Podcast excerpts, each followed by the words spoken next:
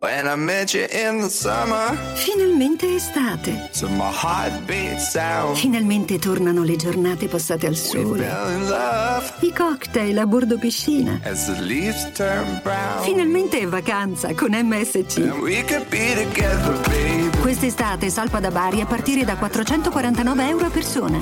Il prezzo non comprende le quote di servizio alberghiero e il piano protezione Covid obbligatori. Scopri di più in agenzia viaggi e su m s c crociere punto i t.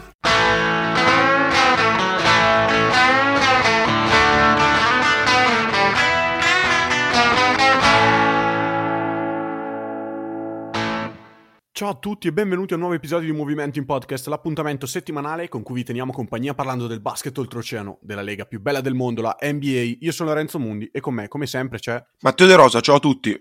Matte, ormai ci sentiamo importanti, arbitrariamente abbiamo deciso di assegnare il premio di giocatore della settimana.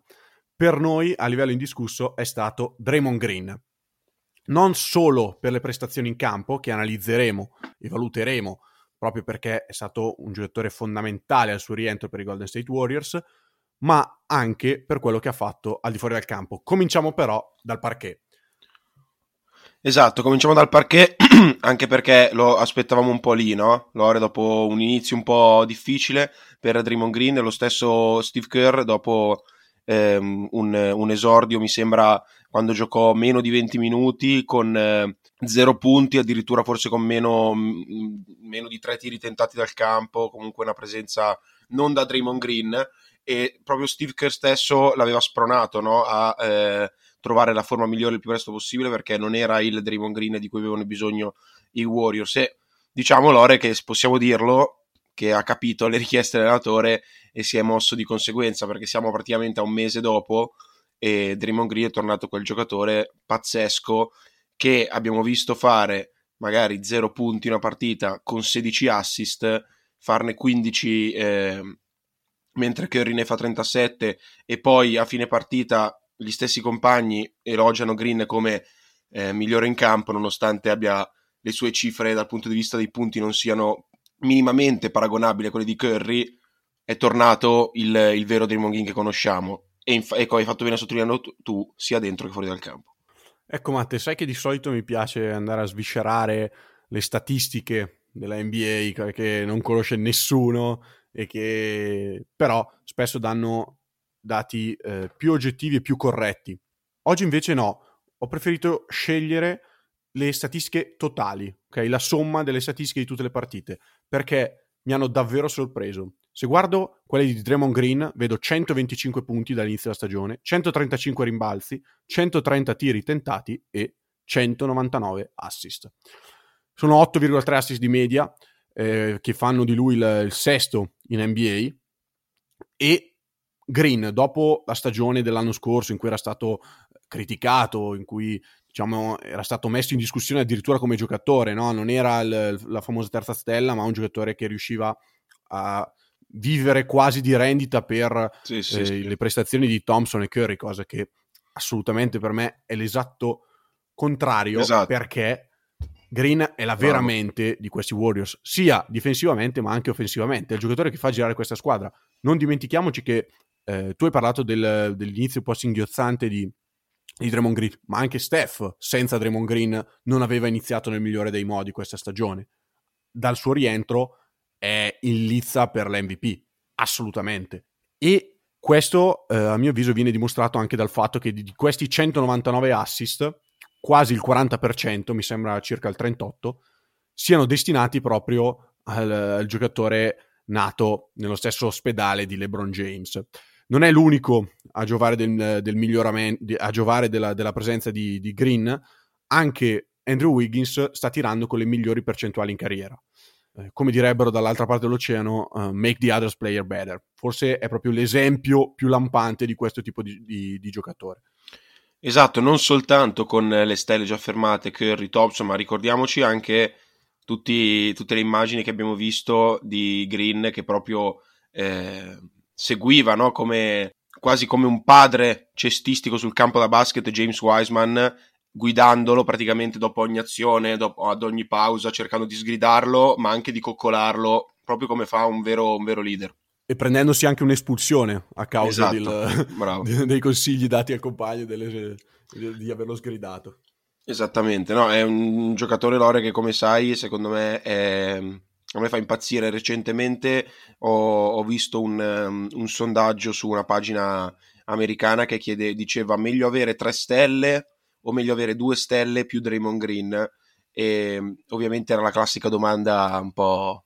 Eh, non so cos'è meglio, se le tre stelle sono, dipende ovviamente da mille fattori, però io distinto ho dato quella con Draymond Green perché secondo me ehm, se da un lato c'è il rischio di eh, andare, andare oltre, esagerare e poi fallire malamente eh, con tutte le pressioni addosso dell'avere tre stelle, averne due con Draymond Green sei sicuro che tanto non sbagli, quindi... Io guarda, io sono un amante di quello che hanno fatto gli Warriors in questi anni perché hanno rivoluzionato la pallacanestro e obiettivamente sono un balsamo per gli occhi da, da vedere, a partire da, da, dall'eliminazione famosa con San Antonio che aveva fatto appassionare diversi tifosi a questa squadra. Io credo che siano l'esempio lampante, le, i tre big three, del right place, right time, che è fondamentale in N B A. Io penso che Curry si sia ritrovato nel, nel contesto giusto, abbia trovato in Klay Thompson il compagno perfetto in grado di mascherare i suoi, i suoi difetti, le sue mancanze da un punto di vista fisico e difensivo, e con Draymond Green come ministro della difesa e come giocatore in grado di gestire i, i possessi. È un giocatore che adesso sta facendo otto assist di media, non, non sono tanti gli esterni, i lunghi che fanno, che fanno queste cifre, no? Abbiamo detto il sesto in N B A in totale, e quindi... Anche Curry, che comunque è un ottimo passatore, ma non è un playmaker vecchio stampo, no? È proprio il classico esempio di, di point guard moderna. Io penso che nel, nel ritrovarsi a Golden State questi tre giocatori abbiano davvero, siano riusciti in qualche modo a esprimere tutto il loro talento, il loro potenziale, e infatti hanno vinto tre titoli. Secondo me l'epoca Warriors non è finita, la speranza è quella che Klay Thompson ritorni ad essere il giocatore pre-infortunio e ne, ne vedremo delle belle a partire dalla prossima stagione. Comunque, Matte, passiamo a quello che è Draymond Green fuori dal campo, spesso anche quasi più importante di quello che è in campo. La sua intervista nel, nel post partita dopo la vittoria contro i Cleveland Cavaliers, diciamo che non, non è passata in secondo piano, anzi. No, no non è passata in secondo piano anche perché... Eh, mai come oggi, dopo la trade soprattutto di Harden, è un tema attuale nell'N B A. Eh, riassumendolo, Lore, eh, poi aggiungerai tu qualcosa se, se vedi che io mi dimentico di qualche dettaglio importante. Quello che dice Green con eh, diciamo eh, una verve particolarmente, particolarmente spiccata, diciamo non con i, con i toni più, più pacati e calmi, eh, quello che sostiene Draymond Green è che quando il giocatore Si, com- si comporta in stile James Harden, ovvero o Anthony Davis, eh, chiede la trade e diciamo che soprattutto nel caso Harden fa di tutto per ottenerla, anche cercando di eh, mettersi in cattiva luce proprio nei, nei riguardi della, della franchigia in cui sta giocando, ehm, tutti lo ritengono un, eh, un mostro, comunque un, um, un atteggiamento da, da, da criticare e prendere, e di cui poter permettersi di prenderlo di mira. Però quando poi invece le, le, le franchigie al contrario si prendono un po' gioco di giocatori, ovvero ricordiamo Tobias Harris nel suo, penso, suo anno migliore in carriera, quando i Clippers erano primi in classifica con lui e Gallinari, senza Leonard, senza George, ehm, Tobias Harris scoprì all'intervallo di una partita che doveva essere tradato a Philadelphia. Stessa cosa per Harrison Barnes, se non sbaglio. Esatto. E che ha citato infatti anche, anche esatto. Green, e lui dice allora perché quello va bene ma che Harden si metta sette magliette per voler andare via non va bene, e niente, noi siamo qua pronti a scannarci a riguardo perché so che siamo d'accordo su alcune cose ma forse in disaccordo su altre. C'è, c'è una base di uno contro uno come, come ci piace fare e come speriamo di poter tornare a fare fisicamente, non solo virtualmente. Allora Matte, ovviamente non è tutto sbagliato quello che ha detto Green, però io non sono d'accordo su, su diversi punti. Ha portato, come hai detto tu, gli esempi di, di Harrison Barnes, tu hai citato giustamente Tobias Harris, lui ce ha citato anche Cousins. Bravo, nel, e allo, l'intervista allo Stargate. Game. Sì. Esatto. Allora, ehm, vero, non è bello. Ah, Anzi, partiamo da quello che è stato l'episodio scatenante, ovvero Andre Drummond, che si stava riscaldando nel pre-partita con i Cleveland Cavaliers e è arrivato il, un dirigente a dirgli no, tu stai fuori, è rientrato in campo in borghese e quindi non, non ha giocato. Poi è arrivata l'ufficialità e Andre Drummond non giocherà fino a quando non verrà scambiato o tagliato. Come per da lì a poco, Griffin. Tra l'altro, bravissimo, da lì a poco è successa la stessa cosa con, con Blake Griffin, non è sceso in campo, diciamo, è stata meno iconica la situazione, ma il risultato è lo stesso. Allora, io Matte sono convinto che un giocatore quando firma un contratto con una squadra si fa una sorta di polizza assicurativa. Perché? Perché il giocatore firma per una durata, per uno stipendio, e quindi quella squadra è obbligata a garantirgli quello stipendio e quella durata di contratto. Quindi si assume anche delle responsabilità. Ti spiego. Isaiah Thomas, secondo me, è il, l'esempio lampante. Isaiah Thomas, se fosse stato in scadenza un anno prima, oggi sarebbe una, un multimilionario, perché perché stava giocando una stagione da M V P, è stato in scadenza un anno dopo in cui si è infortunato e oggi è ai margini della Lega e ha potuto firmare solo minimi salariali da quel momento in poi praticamente. Quindi, secondo me, non, cioè, non è secondario il fatto che la squadra ti paghi lo stipendio. Comunque per loro è un lavoro. E il comportamento di Harden, così come quello di Anthony Davis, sono davvero molto poco professionali e vanno nella direzione opposta dell'ideologia che ha la N B A. Ok? Quello di creare una sorta di lega competitiva e... Ehm, diciamo che non dovrebbe avere disparità, e per quello che determinati contratti poss- poss- possono offrirlo solamente le squadre eh, che ti hanno draftato, oppure si premiano la, la permanenza in una, in una determinata squadra.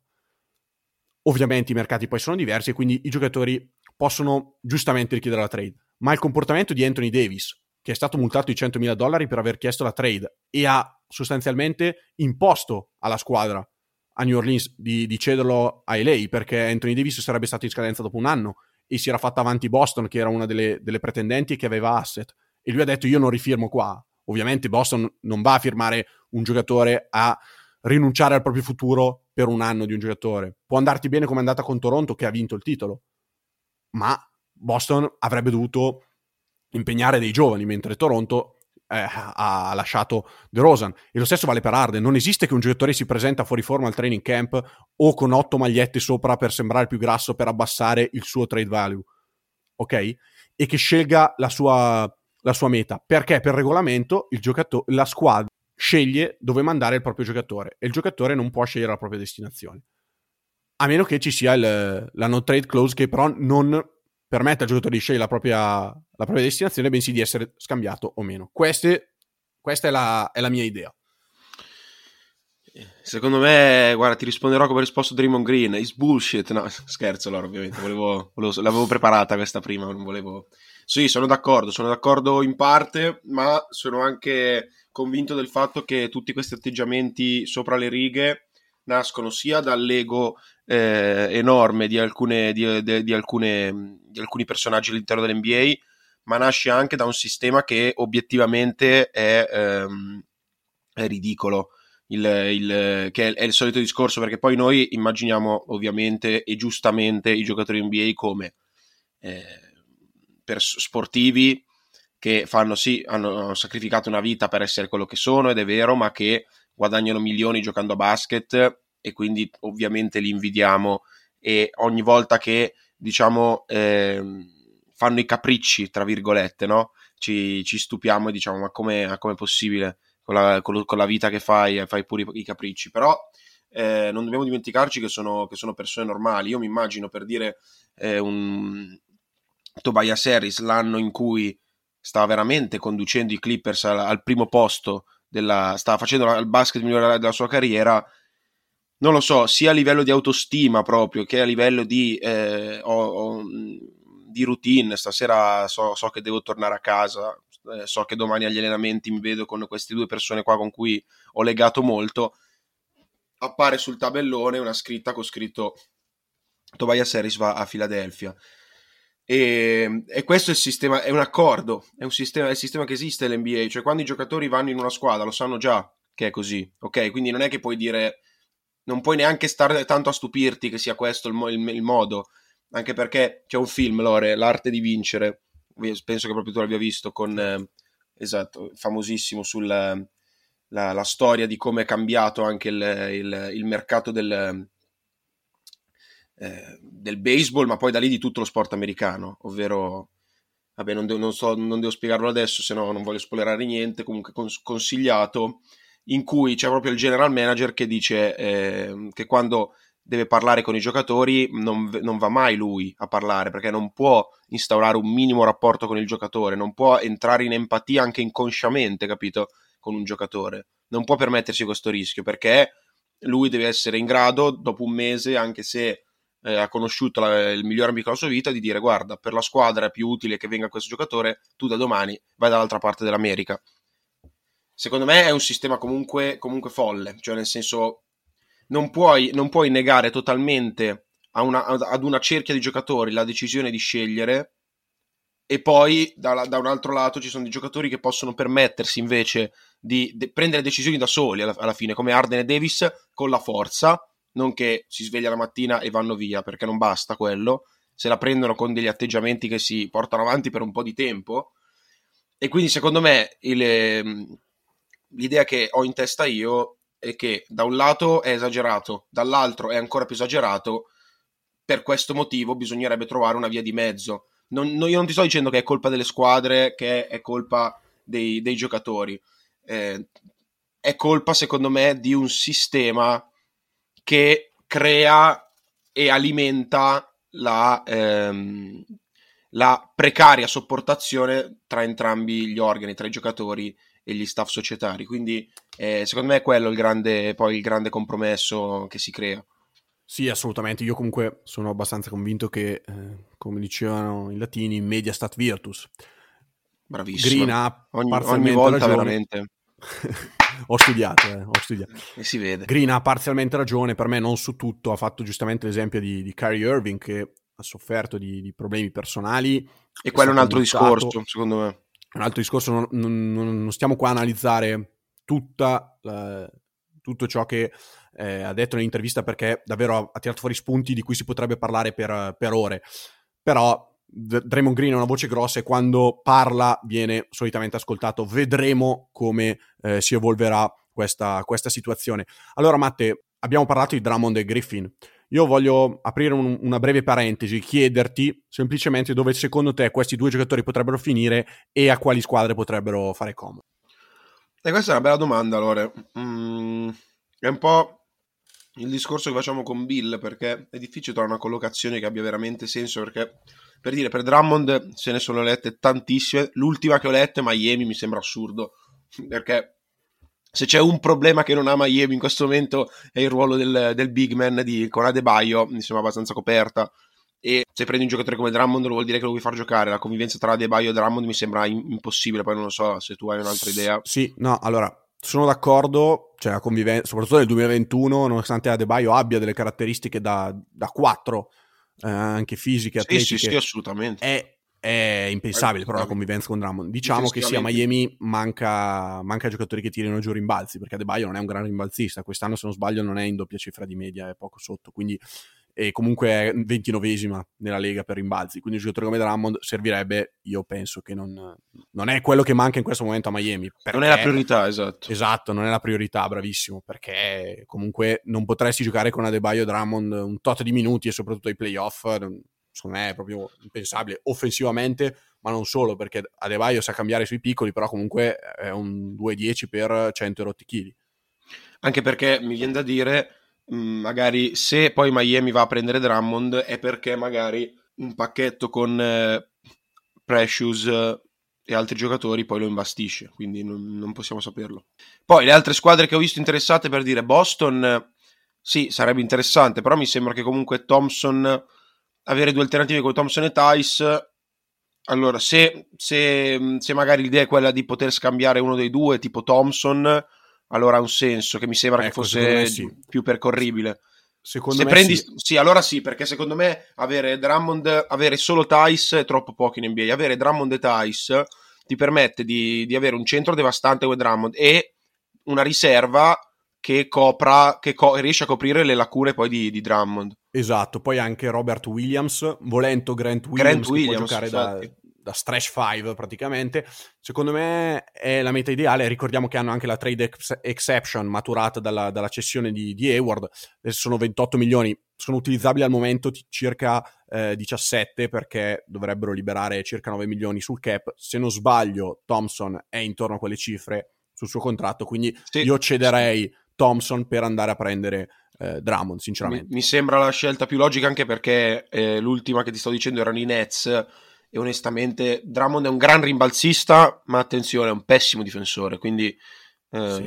non, eh, no, non ce lo vedo non ce lo vedo proprio no, non ce lo vedo proprio. Sì, diciamo che ehm, a est devi essere forte al ferro, perché comunque c'è Embiid, che è attualmente il giocatore più dominante della Lega, letteralmente, quindi devi essere forte sotto, e secondo me Jordan ai playoff faccio fatica che, a vederlo in campo più di venti minuti. Sai che anche io, effettivamente sì. Però avere Drummond e Jordan è un po' due grandi rimbalzisti, ma due buchi difensivi lenti come... Esatto. Cioè. Si, si ritorna alla questione Allen e, Gio- Allen e Jordan, di cui avevamo parlato qualche, qualche puntata fa, no? Esatto. Che mh, fai fatica ad avere entrambi in, in rotazione ai playoff, perché tot minuti devi giocarlo senza lunghi ai playoff. Questo, cioè, lo, lo richiede la N B A moderna, con abbiamo visto Jeff Green da cinque, Durant da cinque. Io ti dico, avrei una soluzione migliore per, um, per i Nets, un giocatore che non è un cinque ma che l'anno scorso l'ha fatto. A me piacerebbe vedere molto P J Tucker a, ai Nets, e ti dico sì, anche in cambio di chi? Dinwiddie Dinwiddie è destinato ad andare via da, da Brooklyn, cioè ci sono, ci sono Irving e Harden. Se non così. Può rimanere lì. Non lo so, Lare, secondo me Dinwiddie sano in questo momento vale qualcosa in più di solo P J Tucker. Finalmente è estate. Finalmente tornano le giornate passate al sole. I cocktail a bordo piscina. Finalmente è vacanza con M S C. Quest'estate salpa da Bari a partire da quattrocentoquarantanove euro a persona. Il prezzo non comprende le quote di servizio alberghiero e il piano protezione Covid obbligatori. Scopri di più in agenzia viaggi e su m s c crociere punto i t. Che era trentacinque anni. È vero, però, che poi sì, aspetta, è, rotto, è in scadenza eh. anche lui. Eh. Ed è, eh, ed è in scadenza. C'è la possibilità della sì. player option, quindi io sono convinto che se Houston si mette d'accordo con Dinwiddie a fine anno, esci dal contratto, noi magari ti facciamo un annuale da anche quindici milioni, ok? A lui conviene tantissimo. A lui conviene. L'estate dopo comunque più squadre avranno spazio salariale, anche perché non so, quest'estate ci sono squadre che hanno spazio salariale perché si pensava una grande free agency, invece non c'è nessuno. Però non so quanti siano disposti a scommettere su Dinwiddie dopo un infortunio. Certo. Perché comunque si è spaccato il crociato. È vero che al giorno d'oggi è più facile rientrare, però si è comunque spaccato il crociato. Non, non sai come può rientrare il giocatore. Quanto, per quanto riguarda Griffin, invece, Matte, ne abbiamo parlato io e te, ci spiace perché è un giocatore con cui siamo cresciuti, no? È arrivato in N B A quando eh, sì. noi eravamo piccolini, ci aveva fatto impazzire, no? Le, le sue schiacciate, la Lob City a, a L A, sponda Clippers, la, la gara delle schiacciate in cui ha saltato la macchina, però purtroppo è un giocatore molto distante dallo status di all-star che aveva, e non saprei, io forse vedo per lui un ruolo da chioccia per, per i giovani, quindi il contesto di Detroit forse non è troppo sbagliato per lui, o non lo so, magari da sesto uomo, ma davvero faccio come, come backup del, dei lunghi, provare a usarlo da, da stretch five anche lui, non lo so, purtroppo mi spiace, ma Griffin lo vedo un po' lontano dalla N B A moderna. Niente Matte, passiamo a un altro argomento, un giocatore che ha avuto un inizio di stagione un po' balbettante, un altro giocatore che ci ha, ci ha lasciato perplesso, perché quest'estate ha cambiato squadra e è finito in una squadra che più volte abbiamo detto che non ci piace, ovvero Minnesota. Sto parlando di Ricky Rubio. Ricky Rubio per me è, è utilizzato nel modo sbagliato da Ricky Saunders, e guarda, potrei concludere qua le mie argomentazioni, ne ho un po', ma basterebbe dire che Ricky Rubio viene usato off the ball per far vedere che le, le sue cifre di quest'anno, che sono nettamente sotto Eh, praticamente al minimo in carriera in tutte le principali statistiche, per motivare no, questo, questo suo calo dopo l'ottima stagione dell'anno, sc- dell'anno scorso con, con i Suns. Esatto, no, è un po' Io non lo so, Lore, sono anche un po' offeso da questo utilizzo di Rubio, perché stiamo parlando, ragazzi, di playmaker spagnolo che ha vinto l'M V P della, della Coppa dei Campionati del Mondo. Eh. Non è un, come disse un grande allenatore che è passato per Milano, adesso non mi ricordo in quale squadra, non è mica un Pirla. E, e sì, Lore, io sinceramente mi ricordo anche che forse nella prima o nella seconda puntata ne abbiamo parlato, che eravamo un po' stupiti da Rubio, tra l'altro scambiato, correggimi se sbaglio, per la diciassettesima scelta al draft, cioè una roba che per Minnesota è impensabile proprio.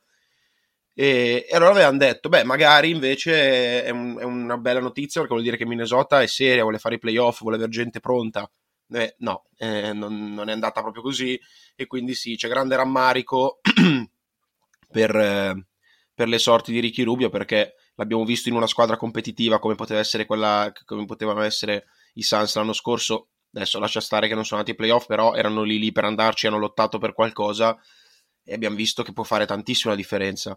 Secondo me poteva fare, può fare la differenza uscendo dalla panchina in una, in una contender, o, o, o, o, anche, o anche non uscendo dalla panchina, nel senso, eh, per dire per dire io ce lo vedrei bene come alternativa, vista come è la sua situazione, a Milwaukee. È, è impensabile magari, però eh, se fantabasket, se posso proprio divertirmi, lo vedrei bene lì. Eh, però sì, eh, è stato preso per dare un, un impatto difensivo alla squadra, lui che è, è, è un ottimo difensore, ma non, nel senso, non è uno di quegli specialisti che fa, que- fa tanto altro. E, e poi eh, sì, è stato utilizzato male, perché mh, davanti ci sono mh, forse il giocatore più interessante che ha Minnesota in questo momento è Edwards, perché Towns adesso non, non difficile commentare, visto anche le vicende personali, e, e Rubio con Edwards in teoria potrebbe anche starci bene. Poi, poi sappiamo il, il nulla cosmico che, che, circonda, che circonda Minnesota, quindi spiace, perché è un giocatore che penso abbia superato i trenta anni, o comunque sia, sia lì, e non, non lo so, a questo, sì, punto della car- a questo punto della carriera fare Non so, non so neanche cosa, perché la chioccia non, non penso, perché mh, sì, potrà sicuramente dare una mano a, a Edwards, D'Angelo Russell, però comunque non è un, un, un giovane, un pischello, scusami il termine, e quindi non lo so, sì, è molto, è proprio incomprensibile, mi, mi, mi spiace sinceramente. No, ti dico, è al minimo in carriera per minuti giocati, al minimo in carriera per punti, le percentuali anche eh, sono, sono praticamente le, le peggiori.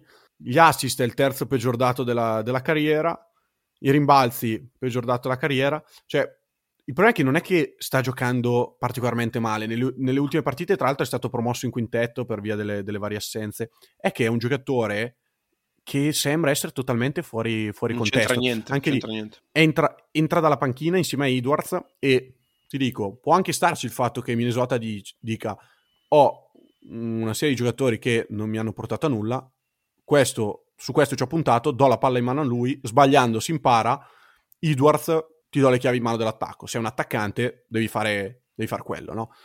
Va bene, però a quel punto avere Rubio non ti serve assolutamente nulla, perché non è un tiratore affidabile, sì, è un buon difensore, a tratti ottimo difensore sul, sui playmaker avversari, però come hai detto tu, non puoi metterlo come giocatore che ti gestisca la difesa, ok? Eh no, è un infatti. Giocatore buono nell'uno contro uno.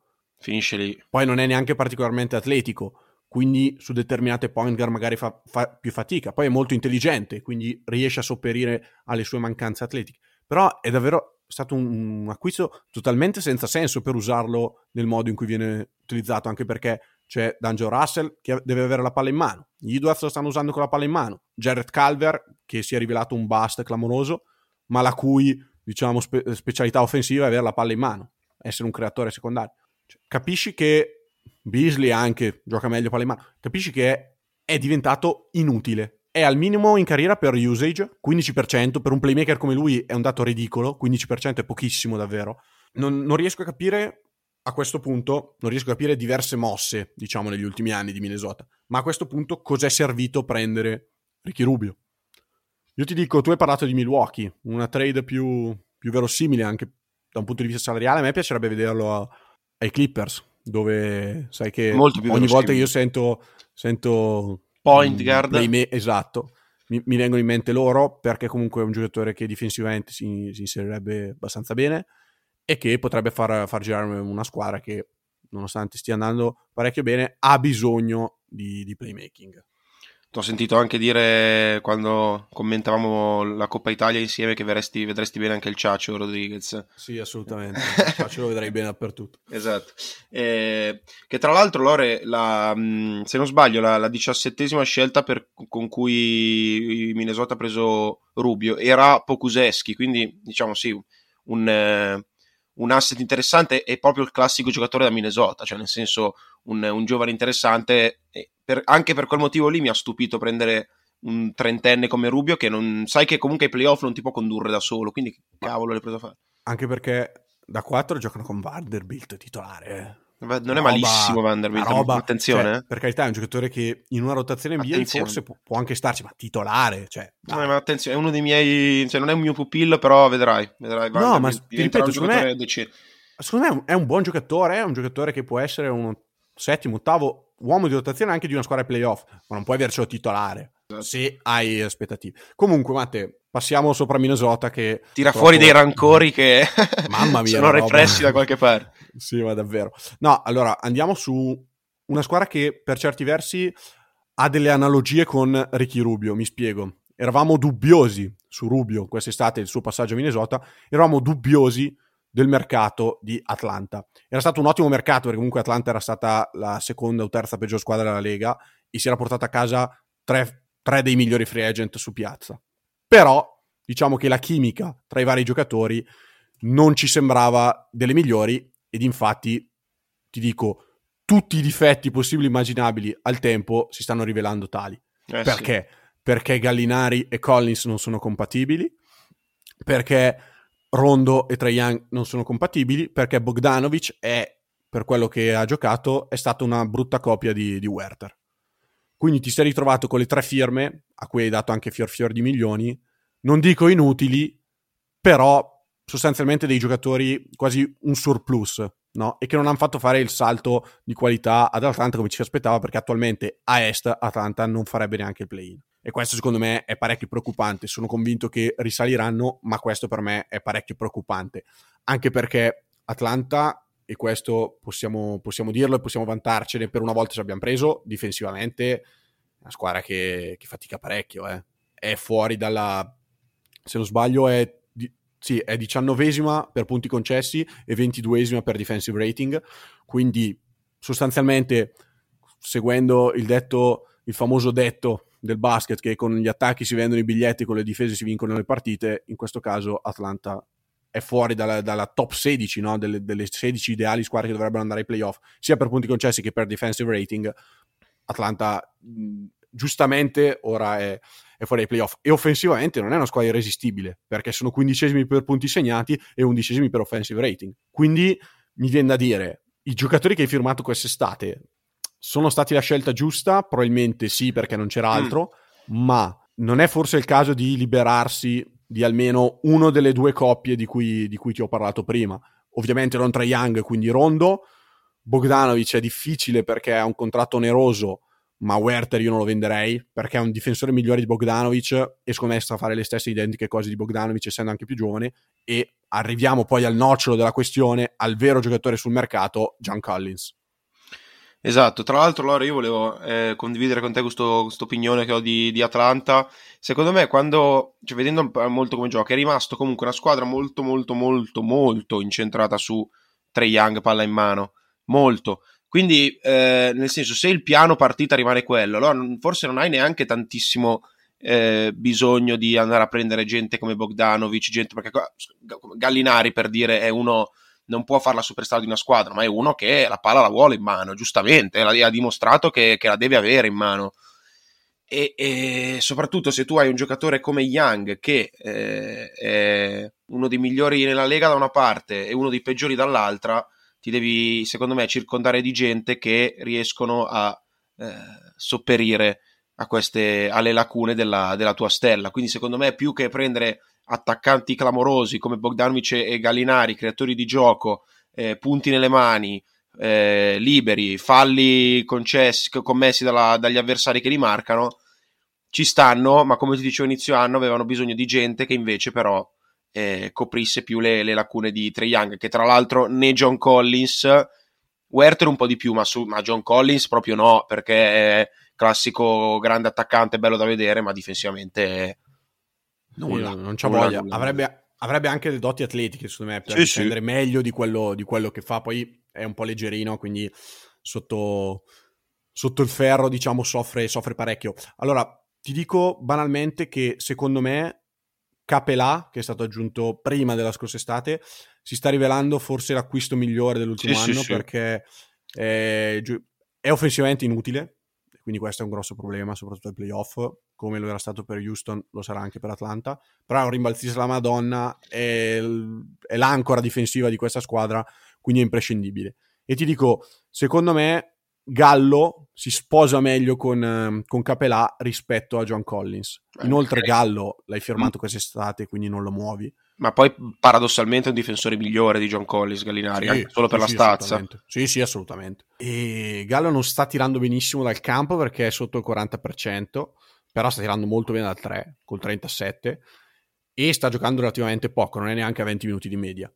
Quindi per via degli infortuni, per via delle, delle scelte, comunque è il backup di John Collins, secondo la, secondo la squadra l'avevano detto quando l'avevano firmato.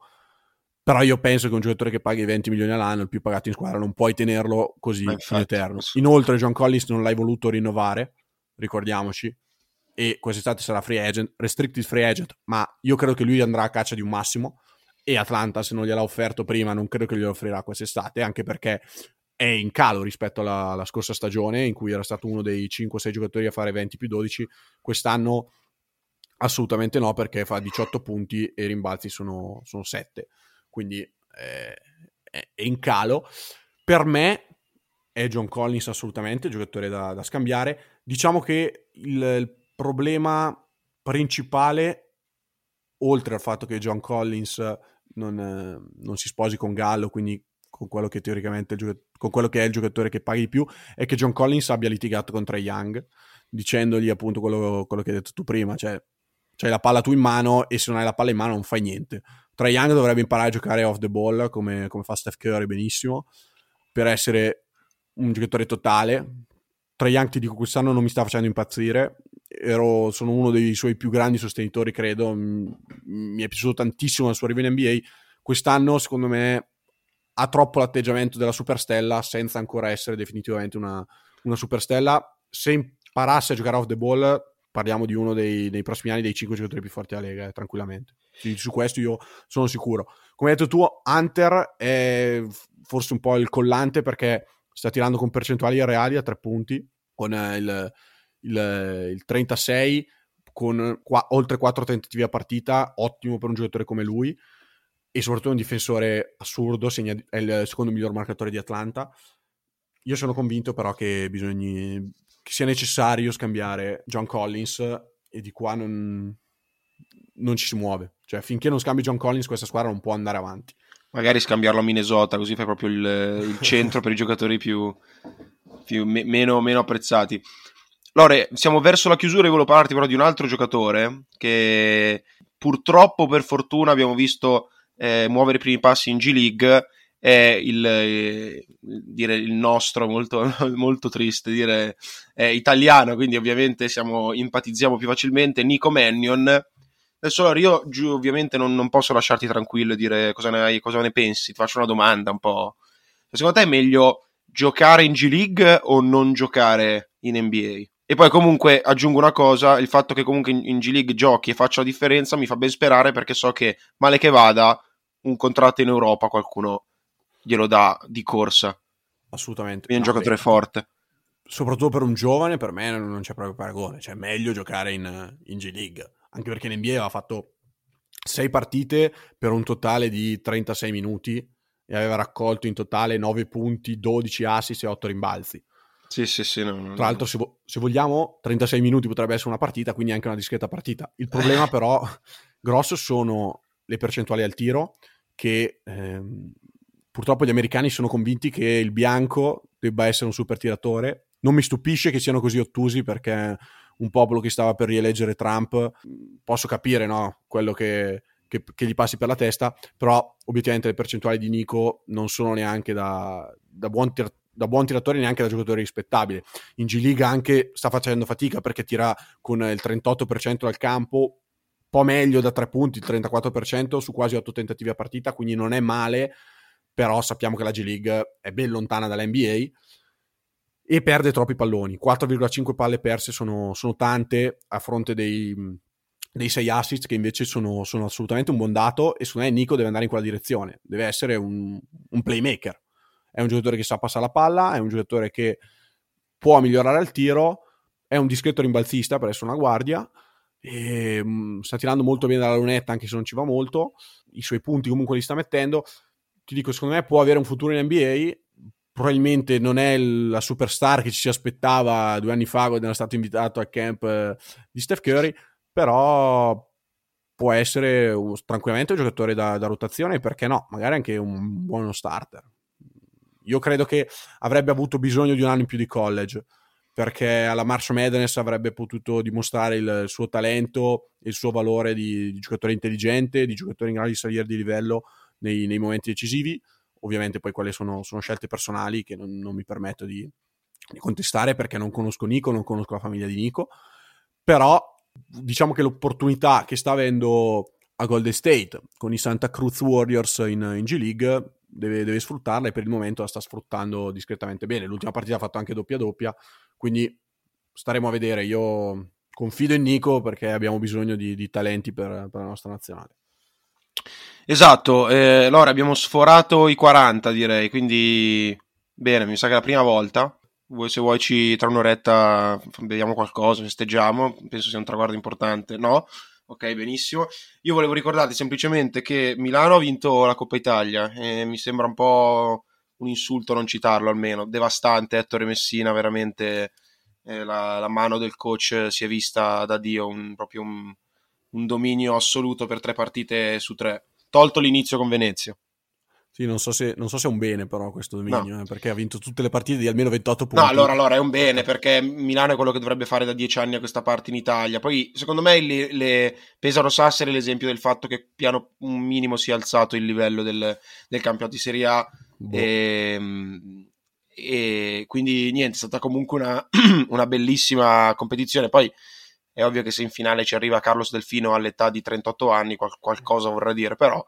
Nel senso, è stata in Serie A Carlos Delfino a trentotto anni, un motivo ci sarà, perché è un giocatore superiore. Eh, sì. Niente, io rimando l'appuntamento sempre a venerdì prossimo, sempre con Lore a parlare di N B A. Ormai siamo, siamo staccati qua e niente.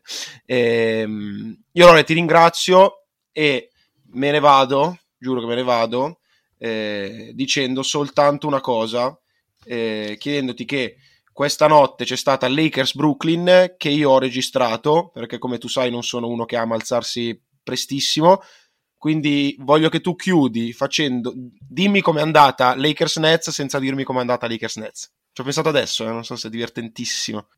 Ho anche già la risposta, guarda, stranamente, nonostante la tua ah. domanda come sempre fuori contesto eh, per mettermi in difficoltà. Al quarantaquattresimo minuto. James Harden era considerato un I S O player, un giocatore che non passasse la palla e un cattivo difensore, punto.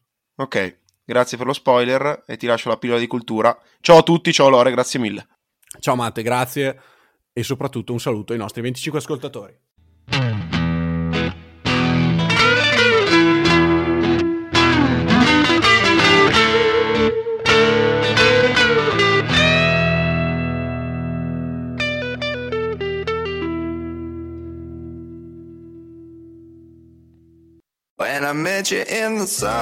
Finalmente estate. Finalmente tornano le giornate passate al sole. I cocktail a bordo piscina. Finalmente è vacanza con M S C. Quest'estate salpa da Bari a partire da quattrocentoquarantanove euro a persona. Il prezzo non comprende le quote di servizio alberghiero e il piano protezione Covid obbligatori. Scopri di più in agenzia viaggi e su m s c crociere punto i t.